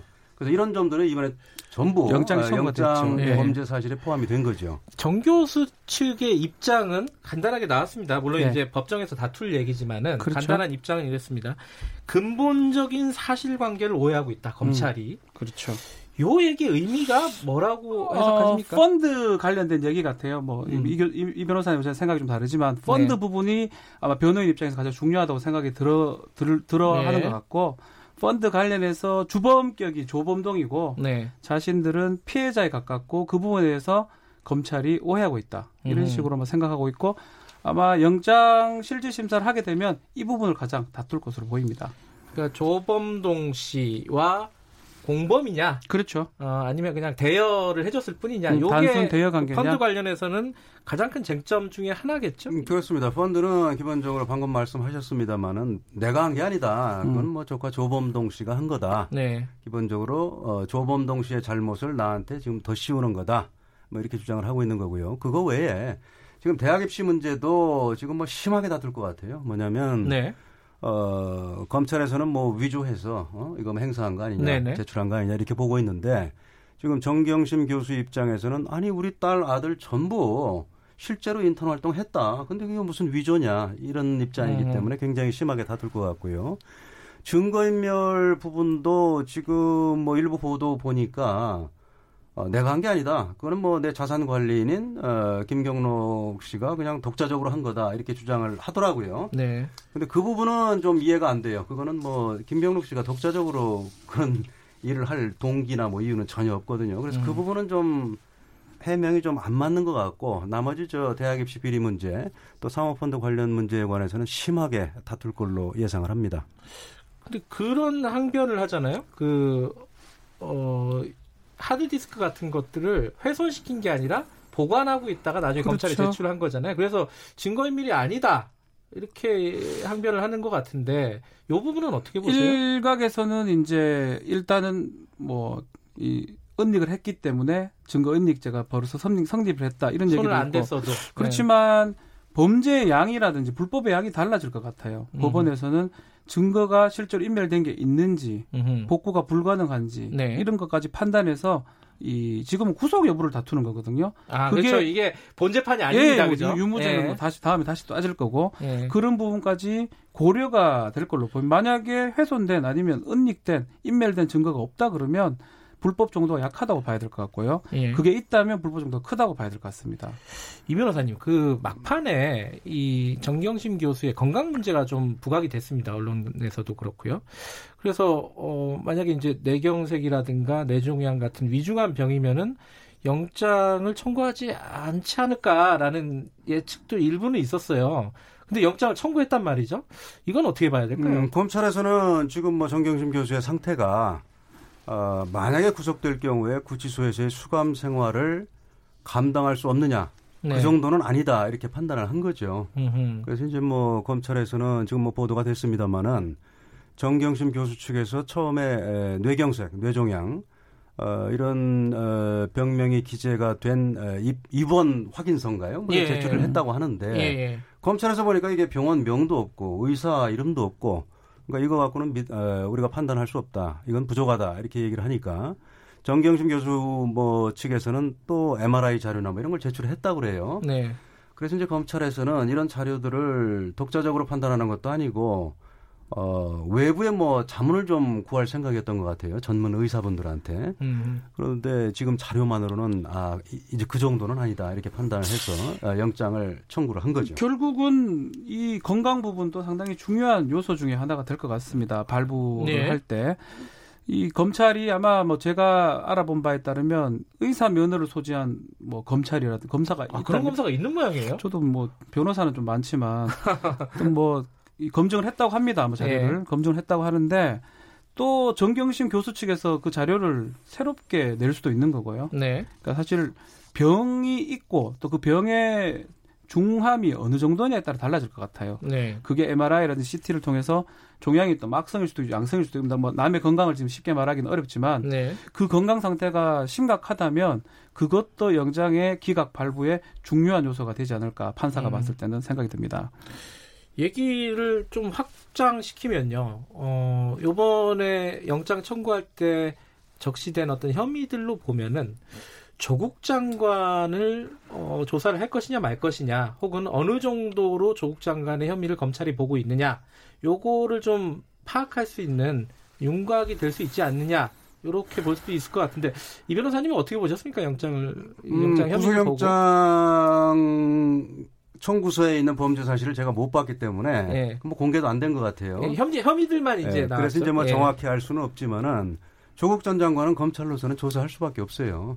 그러니까 조국 전 장관이 뭐 나중에 혐의가 없는 걸로 판명이 된다 할지라도 검찰에서는 조사를 해야죠. 음. 조사도 없이 뭐 지난번에 뭐 정경심 교수를 기소했다. 그것도 논란이 됐는데 네. 마찬가지로 조사도 없이 혐의 없음 이렇게 해버리면은 그게 정말 뭐 명백한 경우가 아니라면은 네. 그건 또 국민들 중에 일각에서는 아니 무슨 그런 조사가 있느냐 음흠. 또 이렇게 이렇게 될 수가 있기 때문에 검찰에서는 조사를 할 거예요. 그리고 어, 지금 일단 어, 대학 입시 비리 혐의하고 관련해서도 조국 장관의 자택 그 PC에서 어, 인턴 증명서 자료가 나왔잖아요. 그러니까 네. 이제 어, 조국 전 장관의 딸을 논문 제1 저자로 등재시켜준 그 장영표 단국대 교수의 아들 그 인턴 증명서 그 자료도 나오, 나온 걸로 지금 알려져 있고요. 그 다음에 어, 조전 장관의 대학 동기인 박모 변호사 네. 그 아들의 인턴 증명서 자료도 조국 장관 PC에 있더라. 음. 뭐 이렇게 지금 알려지고 있고요. 그 다음에 이제 정경심 교수 이제 영장에는 포함이 되지 않았습니다만은 웅동학원 관련한 소송이 있잖아요. 네. 조 전 장관의 동생이 웅동학원의 사무국장으로 있으면서 동시에 이제 자기가 건설을 했다, 학교 공사를 했다. 그래서 학교에 대해서 학원에 대해서 이제 공사대금 청구 소송을 제기했는데 웅동학원에서는 일체 대응을 하지 않았단 말입니다. 그래서 네. 저- 졌어요. 그래서 이제 웅동학원에 수십억 원의 피해를 입혔다. 이게 이제 배임 업무상 배임 아니냐 뭐 이건데 그 당시에 이제 조 전 장관이 웅동학원 이사였단 말입니다. 네. 그러면 집안의 법률가라고는 뭐 조 전 장관 한 분밖에 없었을 것 같은데 네. 그런 일이 있으면은 조 전 장관한테 당연히 뭐 상의하고 그 다음에 이제 변호사 선임해도 했을 것 같단 말입니다. 그렇기 때문에 검찰에서는 이런 점들을 안 들여다볼 방법이 없을 것 같아요. 그러니까 들여다보는 거는 뭐 저도 영장이 만약에 발부가 된다면 조국 전 장관은 뭐 연관성이 꽤 있다고 봐야 돼요. 네. 그리고 웅동학원도 있기 때문에 소환은 하겠지만 이걸 조사를 해서 또 기소까지 갈 수는 있을지는 아직까지는 조금 애매하다 이 생각이 음. 들고 결국은 어쨌든 어쨌든 목표는 조국 전 장관이었겠지 않겠습니까 검찰 수사가 많을 수도 있겠지만 네. 근데 그게 끝- 끝나고 보니까 크게 뭐 많이 나온 건 아닌 것 같다는 좀 생각도 들고요 음. 검찰 입장에서 그렇기 때문에 소환까지는 할 거라 생각이 듭니다 기각이 돼도 소환은 기각이 되더라도 연관성이 지금 있어요. 공익법 음. 센터, 인권센터 그 음. 부분도 연관성이 있고 또 하드디스크 관련해서 김종록 씨한테 했던 말들도 있고 네. 그런 것들은 검찰이 혐의점을 두고 있기 때문에 아마 소환을 할 걸로 생각이 듭니다. 근데 이제 기각이 되느냐 발부가 되느냐에 따라서 아 이제 앞으로 이제 검찰 수사가 끝난 게 아니잖아요. 그 수사에도 영향을 미칠 것이고 여론이나 이런 부분에서 대해서도 영향을 미칠 것이고 검찰에 대한 뭐 비판 여론이라든가 뭐 아니면 지지 여론이라든가 이런 부분에도 큰 영향을 미칠 겁니다 분명히. 그러니까 기각과 발부 여부에 따라서 어떤 상황이 벌어질지에 대해서 좀 의견을 좀 이 변호사님부터 좀 말씀해 주시죠. 음, 지금 저는 뭐 이 사건을 보면서 네. 지금 수사를 너무 지금 정치로 변질시키고 있어요. 누가 말씀하시는 거죠? 어, 주체가. 그건 뭐 누가 처음에 그렇게 했는지는 모르겠습니다만 예. 광화문에 그래서 그 국민들이 나오고 또 서초동에 나오고 이게 예. 저는 기본적으로 물론 국민들이 의사 표현을 할 수 있습니다만은 지나치게 지금 그런 의사 표현이 수사에 대해서 이루어지고 있기 때문에 음. 저는 수사가 지금 정치로 변질됐다고 보고요. 네. 어, 그 과정에서 이제 어, 유시민 노무현 재단 이사장이 그런 얘기를 했죠. 검찰이 영장을 정경심 교수에 청구해서 만약에 네. 기각이 되면 이건 뭐 검찰 책임이다. 음흠. 뭐 진짜 뭐 난리가 날 정도의 상황이다. 뭐 이렇게 이런 식으로 얘기를 했는데 아마 그게 저 결국은 청와대하고 여권의 분위기라고 봐요. 저는 음흠. 뭐 유시민 씨가 뭐 지금 뭐 정치권에 있는 분은 아니지만은 근데 저는 이건 그렇게 단편적으로 볼 문제는 아닙니다. 영장 기각 사유를 봐야 돼요. 만약에 기각이 된다면은 음흠. 굉장히 후폭풍은 클 거예요. 그런 분위기이기 때문에 이미 정치로 변질이 됐기 예, 때문에 예. 그런데 기각 사유를 봐야 돼요. 기각되더라도 뭐냐면 어 진짜 뭐 법원에서 증거 수집 다 됐다. 그렇기 때문에 더 이상 인멸할 증거도 없다. 그리고 건강 상태도 보니까 꽤 안 좋은 것 같다. 이런 사유로 기각을 한다면 검찰이 책임질 이유가 하나도 없죠. 그. 부분은. 예. 그런데 만약에 기각을 하면서 법원에서 야 이거 소명이 부족하다. 어? 다툼의 여지가 아니면 많다. 다툼의 여지가 예. 있다. 예. 음. 이거는 최소한의 소명이 안 됐다는 거거든요. 그럼 뭐 검사로서는 치욕적인 거죠. 그렇게 네. 되면은 대부분의 혐의에 대해서 정말 소명이 부족해서 기각하면은 그거는 검찰이 책임져야겠죠. 예. 박지훈 마찬가지예요. 예. 기각 사유 구체적으로 적시할지는 모르겠습니다. 법원에서 이 영장 판사가 그렇지만 일부 소명의 부족 아니면 다툼의 여지 이 문구가 들어간다면 상당히 타격이 좀 있을 겁니다. 뭐 한동훈 부장이라든지 예. 뭐 윤석열 총장까지 갈지는 모르겠지만 음. 어느 정도의 어떤 책임을 져야 될 상황까지 오지 않을까 생각이 듭니다. 영장 실질 심사가 내일로 예정돼 있나요? 어떻게 나왔나요 지금? 어, 아직 뭐 알려져 있지는 않은 것 같은데 그래요? 보통 어 이거 있을- 사전 영장이라고 예. 하는데요. 예. 피의자를 체포하지 않은 상태에서 구속영장을 청구하면은 보통 이틀 후에 네. 잡아요. 보통. 수요일 정도. 물론 네. 뭐 음. 뭐 하루 뒤로 갈 수도 있습니다. 네. 뭐 피의자나 뭐 피의자의 변호인 측에서 우리가 좀 준비할 시간이 예. 좀 필요하다. 그러면 연기해 줄 수도 있어요. 근데 보통 이틀 후니까 그러면 내일이죠. 음흠. 내일이나 혹은 조금 미뤄진다면 모레 목요일. 정도면은 이 어떤 결정이 나고 어, 궁금했던 부분이 조금은 풀릴 것 같습니다. 오늘 말씀은 두 분 여기까지만 듣겠습니다. 고맙습니다. 예, 예, 감사합니다. 고맙습니다. 박지훈 변호사님 그리고 이중재 변호사님이었습니다. 김경래 최강 시사 듣고 계신 지금 시각은 8시 49분 향해 가고 있습니다. 좌익수 잡아냅니다. 시리즈 셧아웃. 영웅들의 행진이 잠시 가장 높은. 곳을 목표로 1%의 힘도 남김없이 모든 힘을 쏟아부을 생각이고요.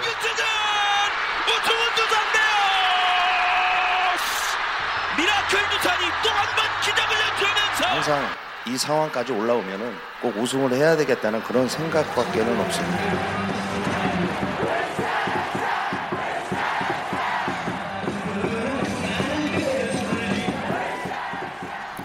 네, 어, 갑자기 놀라셨죠?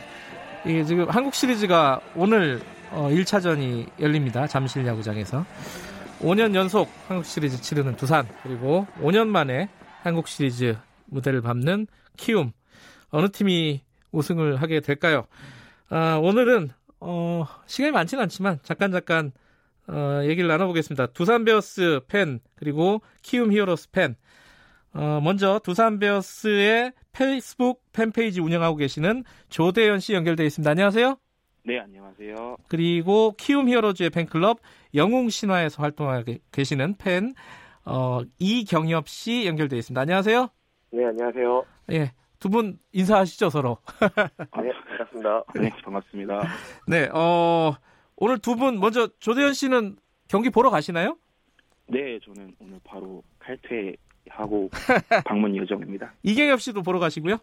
네, 오늘도 저도 응원하러 갑니다. 예, 그럼 두 분 운동장은 넓지만 같은 공간에서 응원을 하시겠네요. 네. 어, 먼저 이경엽 씨, 키움 팬 이경엽 씨에게 여쭤볼게요. 이거 어차피 우승은 두산 이 말 아시죠? 네, 알고 있습니다. 어우 어우두 이 얘기에 대해서 어떻게 생각하십니까? 어, 어, 어우드는 그 작년에도 나왔던 말이지만은 네. 결국 우승은 이제 SK가 했고요. 네. 5년 연속 코시를 진출한 강팀이지만은 한 5년 동안 코시 우승은 두 번뿐이었다는 건 야구 팬들 잘 아실 겁니다. 아, 이 데이터들을 잘 기억하고 계시군요. 그리고 조대현 씨. 네. 어, 지금 어우두가 아니라고 하시는데 이거 어떻게 네. 생각하십니까? 어, 일단 5년 동안 우승이 두 번밖에 없다라는 말씀 해 주셨는데 네. 키움은 한국 시리즈 한 번밖에 오르지 못한 걸로 제가 기억하고 있고요. 어, 팽팽한데요. 네. 고기도 먹어본 놈이 먹는다라는 말이 있듯이 네. 저희가 이번에도 좀 우습게 우승 거머쥘 수 있지 않을까 싶습니다. 어, 조대현 씨와 이경엽 씨는 거의 그 팬클럽 대변인 같으세요. 두 분 다 말씀을 굉장히 잘하시네요. 자, 요번 요번 한국 시리즈에서 가장 기대가 되는 선수 먼저 조대현 씨부터 말씀해 주시죠. 두산 베어스. 아, 네. 저는 외국인 타자인 호세 페르난데스 선수를 네. 기대하고 있는데요. 네. 두산이 뭐 지난 시즌에도 아픔을 겪은 한국 시리즈였지만 네. 그 이유가 저는 외국인 타자의 부재라고 생각이 돼서 음흠. 호세 페르난데스 선수가 시즌 때 최다 안타 모습을 보여주었는데 네. 그 모습을 포스트 시즌에서도 보여준다면 쉽게 우승으로 가는 지름길이 되지 않을까 싶습니다. 어, 실제로 두산에서 제일 좋아하는 선수는 누구세요? 조대현 씨는? 어, 저는 이번 시즌 젊은 피로 아주 투수진을 이끌었던 이영하 선수를 음. 좋아하고 있는데요. 네. 타자 중에서는 네, 페르난데스 선수 가장 좋아하고 네. 있습니다. 자, 이경엽 어, 선수가 아니라 이경엽 씨. 이경엽 씨는 어, 가장 기대되는 선수 이번 한국 시리즈 포스트 시즌에서 네, 저는 그 삼루수 송성문 선수라고 생각합니다. 왜 그렇죠? 예. 네, 올해 키움 약점이 이제 삼- 주전 삼루수가 부진했던 점인데 네. 정규 시즌은 좀 부진했지만 포스트 시즌에 송성문 선수가 타격감이 아주 절정의 상태거든요. 네. 그래서 중심 타선에 집중되는 부담이 이제 하위 타선에서 송성문 선수가 덜어준다면 아주 좋은 경기할 수 있을 것 같습니다. 어, 같은 거 여쭤볼게요. 제일 좋아하는 선수는요? 키움에서? 아, 저는 이제 투수 최원태 선수 아, 근데 두 분 말씀하신 게 거의 해설자 수준이시군요. 감사합니다. 이게 몇 차전까지 갈 것 같습니까? 그, 이번엔 이경엽 씨부터, 키움 쪽 이겨, 이경엽 씨부터 말씀해 주세요. 어, 저는 5차전에서 끝날 것 같습니다. 어, 홈구장에서 우승하고 싶고요. 날씨가 추워지니까 다시 잠실로 안 갔으면 좋겠습니다. 다시 잠실로 가기 싫다? 예. 그리고 조대현 씨는 몇 차전까지 예상하세요? 좀 객관적으로 좀 말씀해 주세요. 어, 저는 6차전이나 정말 최종전인 7차전까지도 예상하고 있는데요. 네. 키움이 플레이오프에서 3승 0패로 체력을 많이 비축하고 올라온 상태이기 때문에 네. 어, 5차전 고척에서 진행되는데 고척에서 쉽게 끝날 것 같진 않고 다시 잠실로 올 거라고 예상됩니다.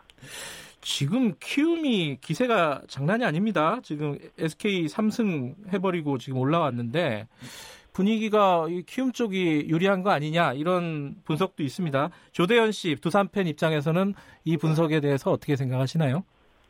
어, 뭐 키움이 기세가 좋다고 하는 말에 부정은 할 수 없고요. 네. 네, 뭐 저희도 정규 시즌 9경기 차를 뒤집으면서 극적인 정규 시즌 우승 일궈냈고 네. 뭐 기세가 좋다고 하면 저희도 3주에 약간 공백기는 있었지만 정규 네. 시즌 기세를 몰아서 네. 포스트 시즌에서도 보여주지 않을까 싶습니다. 그 이경엽 씨 키움 팬 어, 팬층으로 보면은 두산이 좀 많죠? 어, 많죠. 네.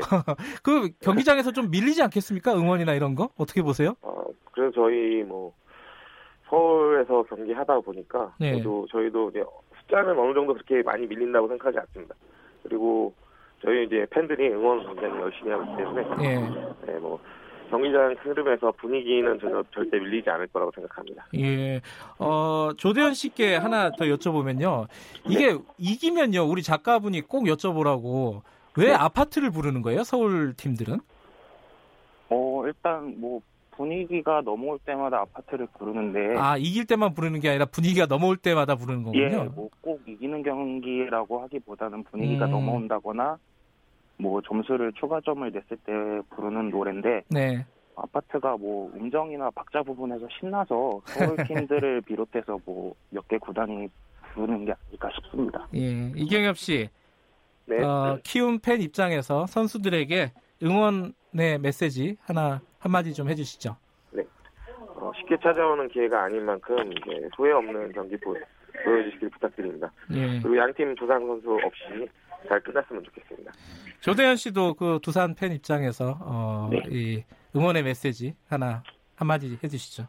어, 네, 저도 작년에도 부상 선수나 이탈한 선수들 때문에 아픔을 겪었는데 네. 가장 까다로운 팀이 올라왔지만 모두 부상 없이 끝냈으면 좋겠고 네.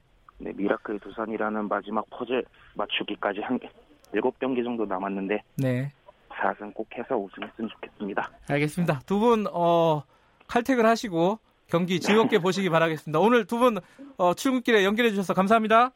네, 감사합니다. 네.